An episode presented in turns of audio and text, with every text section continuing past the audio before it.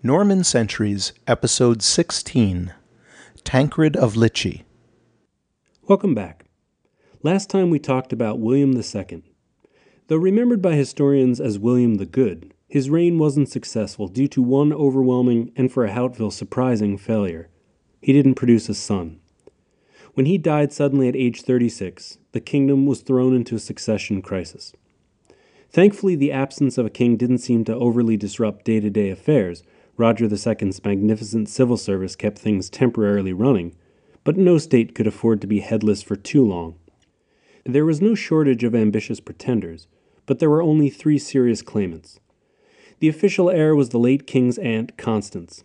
A few objected because of her gender, but what made her unsuitable to most Sicilians was the fact that she was currently married to Henry VI, Crown Prince of the Holy Roman Empire, Sicily's mortal enemy. The opposition party crystallized around two noblemen, Tancred of Lecce and Roger of Andria. They seemed to be evenly matched. Both were decorated war heroes with plenty of titles and awards, and could boast long careers of service to the state. Roger drew support from the nobility, while Tancred was popular with the minor barons and the masses. But the distinguishing feature was one of blood.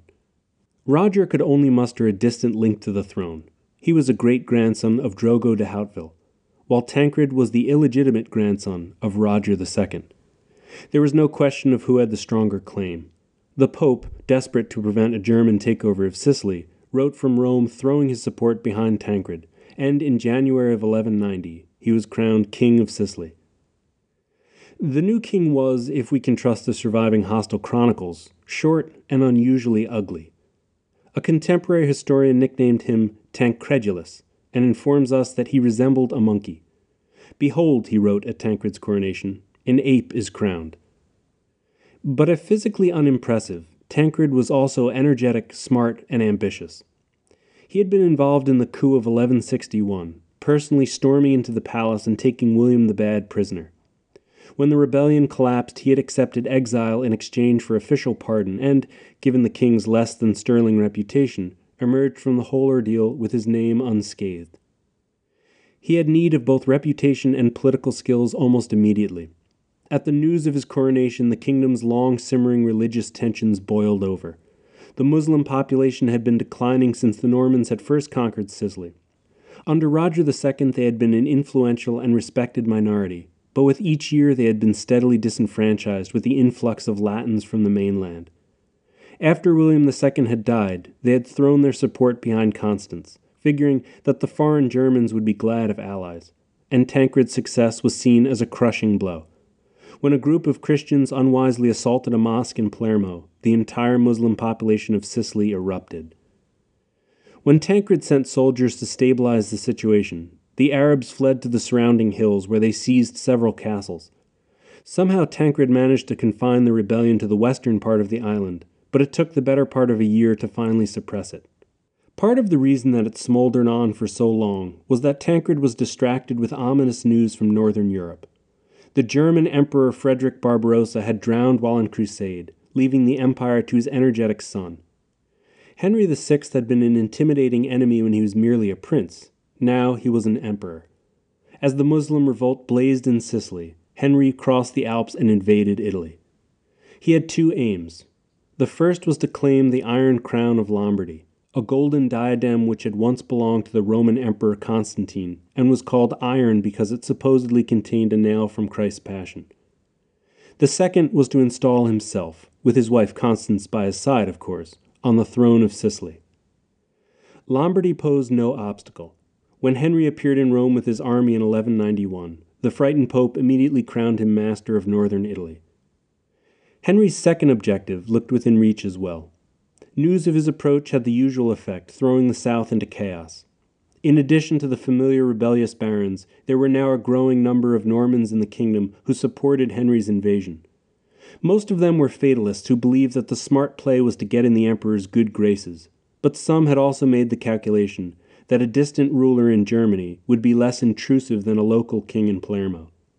Henry entered Norman territory in the spring to find virtually the entire southern part of the peninsula in open revolt.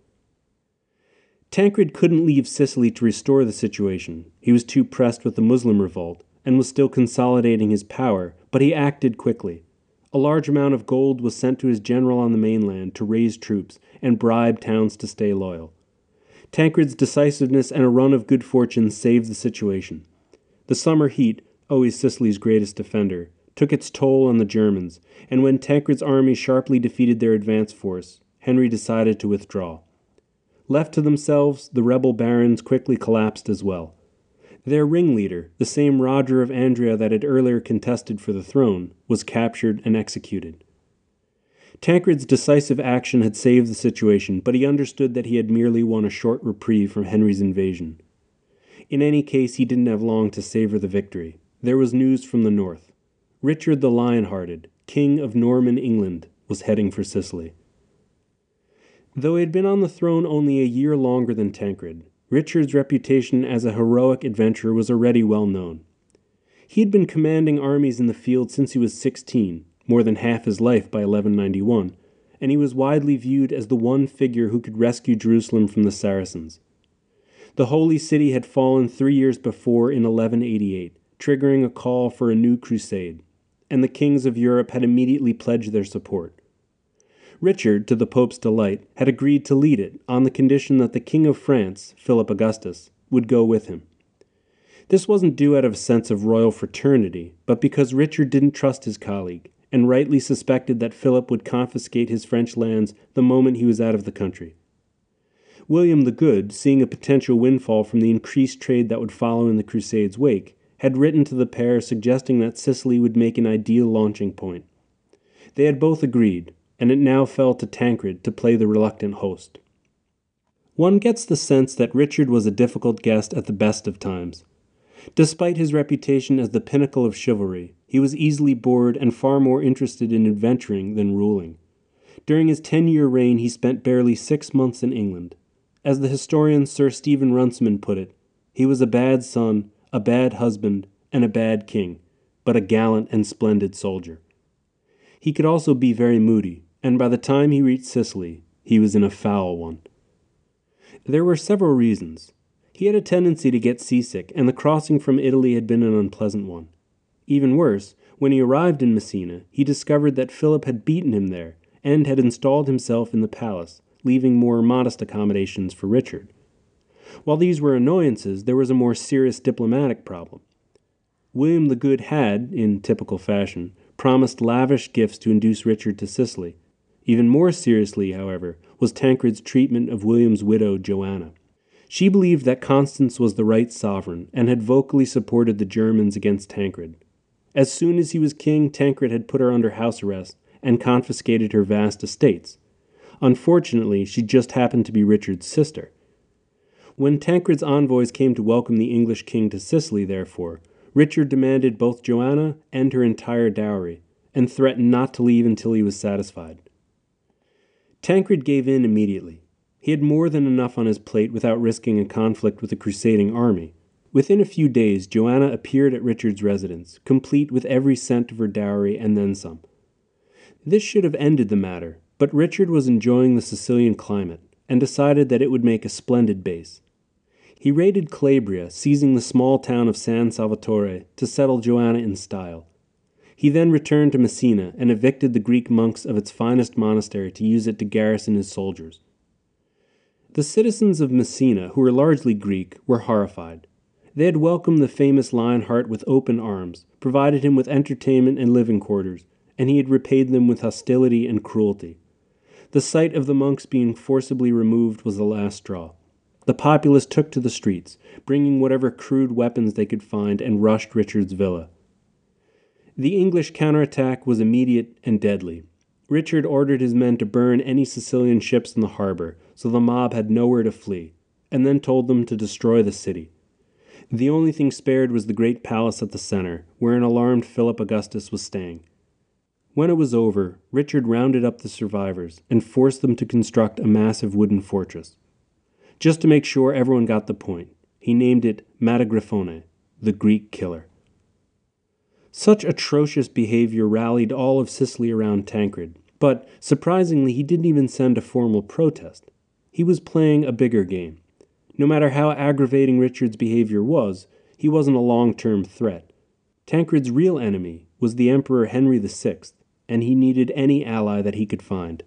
If he was forced to swallow his pride in his own kingdom to secure Richard's friendship, then that was an acceptable price.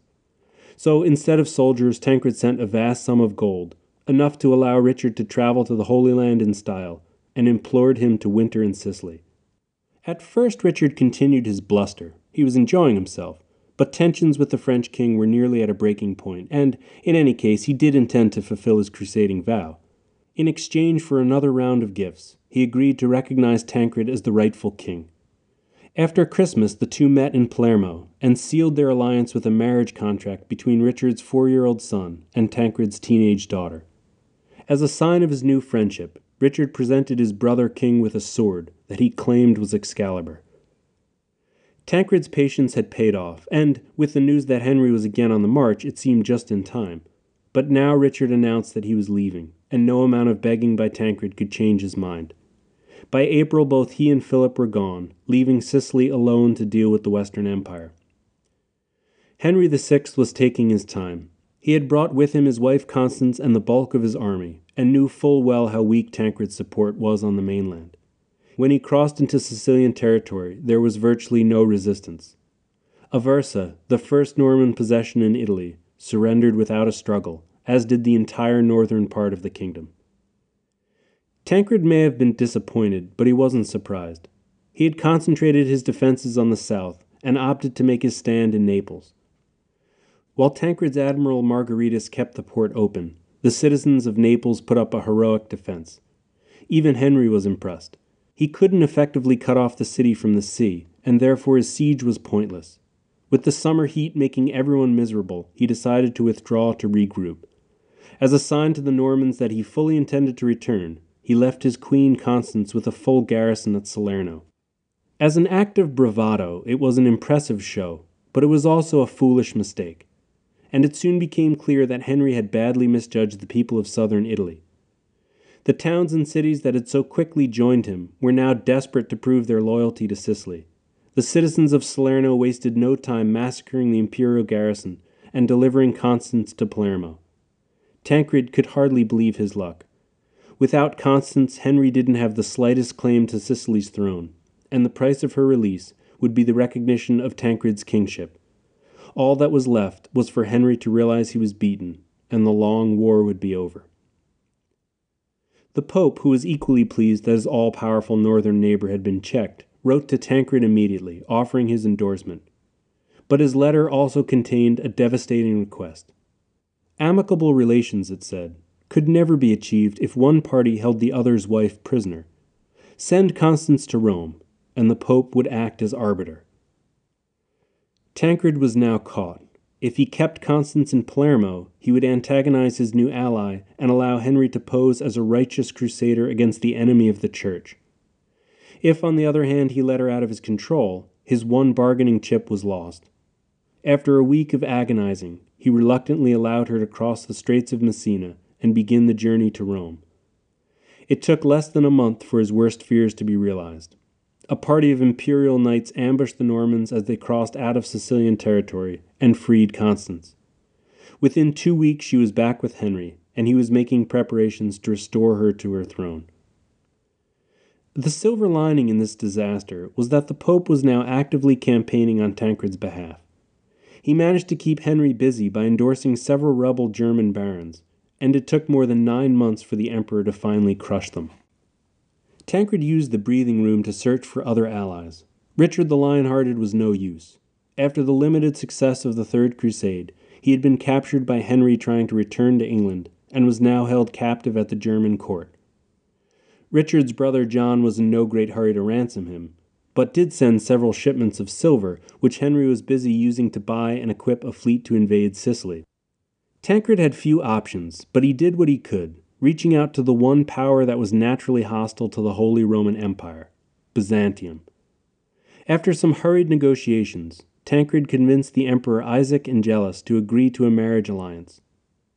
Unfortunately for Norman Sicily, however, the Byzantines were not in a position to help. Isaac was a weak emperor of a weak dynasty, and the empire was now a hollow shell of itself. It had less than a decade to run before being wrecked by the terrible blow of the Fourth Crusade. Tancred was, for all intents, isolated.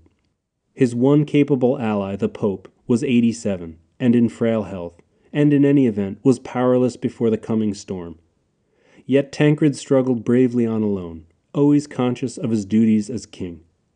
That summer of 1193 he crossed the mainland and began to prepare his defenses. There was little he could do. Most of the peninsula was an open revolt, and the few towns that weren't had an air of defeatism. Yet, with a combination of diplomacy, gifts, and shows of military force, Tancred slowly began to make progress restoring his authority. But before he could accomplish much, he caught a fever. He returned to Palermo in the hopes that his health would improve, but it only got worse. In early February, his 18-year-old son and heir died, and a few days later, the grieving Tancred followed him. Without him, there was no hope for Sicily. The sudden death of both king and heir robbed the kingdom of its will to resist. Tancred's 3-year-old surviving son, William III, was crowned, but those attending were more intent on coming to terms with Henry than fighting him. Even Tancred's queen, Sibylla, recognized that the end had come. She installed herself and her son in a castle, and waited for it to be over. It didn't take long. Henry's progress through Italy was more triumphal procession than military campaign. With one or two exceptions, most cities threw open their gates and willingly turned over hostages as a guarantee of good behavior. Naples, which had bravely resisted the last invasion, capitulated before the first German soldier arrived. Without the energy of Tancred, morale everywhere had collapsed. In October, Henry crossed to Messina, after offering them generous tax breaks to soften them up, and landed in Sicily unopposed. A month later, the abandoned Sibylla surrendered, and Henry entered into Palermo. After only 64 years, Hauteville rule in Sicily had come to an end. Henry VI was crowned on Christmas Day, 1194, with Queen Sibylla and young William III in attendance, probably watching with a mixture of relief and sadness. The German emperor had been surprisingly mild in his treatment of the deposed Normans, promising adequate estates to live out their lives in a comfortable style. There was a vague hope that a distant emperor would be a moderate ruler, and his kindness to the queen supported that. But it wasn't to be. Only 4 days after the coronation, Henry abruptly changed tactics. Claiming an assassination plot, which may or may not have been the case, he had Sibylla and young William III arrested and shipped off to Germany. Any Norman noble who had attended King Tancred's coronation was rounded up and burned alive, while the emperor's tax officials looted the island. The Norman treasury at Palermo was packed onto mules and sent north, where the most famous pieces, among them King Roger's cloak, still reside. For Queen Sibylla, at least, there was a happy ending. After 5 years in captivity, she was released to live out the rest of her life in the obscurity that she had never wanted to leave. Her son William III, however, wasn't so fortunate. The last Norman king of Sicily died in a German prison. Some sources say that he was castrated and blinded on Henry's orders, others that he was forcibly tonsured. Perhaps it was both. Either way, he was dead within 4 years. The kingdom he left behind was only 64 years old when it died, and, for the people of Sicily, the loss was tremendous. The island was, as its most perceptive citizens feared, lost within the vast German Empire. Never again would it run its own affairs or have the luxury of native rule. From now on, it would always be just a part of some larger kingdom or state. But the real tragedy was that its own rulers had thrown away that independence. This was the Achilles' heel of Norman Sicily. The absolute power of the kings meant that everything depended on the character of the person on the throne. Under the brilliant Rogers, Sicily was wealthy and prosperous. Under the Williams, it actively decayed. Tancred may have made a worthy king, but it was too late by the time he arrived. In those 6 decades of life, however, Norman Sicily blazed brilliantly, a shining example of that rarest of commodities, good government. Sicily was never so prosperous or happy again. There remains one final footnote. A central figure in the Norman kingdom's demise has been conspicuously absent. Constance, William II's aunt, who was promised the kingdom by her nephew, and on whose behalf Henry VI had invaded and conquered Sicily. Though she was of Hauteville blood, and technically the ruler of Sicily, Constance wasn't with her husband on that Christmas Day 1194 when he was crowned. She was on the mainland where, a day after Sicily lost its independence, she gave birth to her only son. She named him Frederick Barbarossa, after his fearsome German grandfather.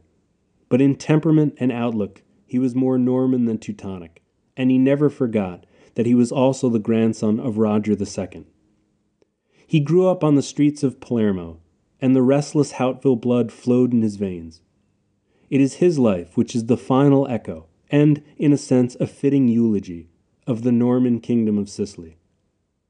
Join me next time as I take a look at the life of Frederick II, who is remembered as Stupor Mundi, the wonder of the world.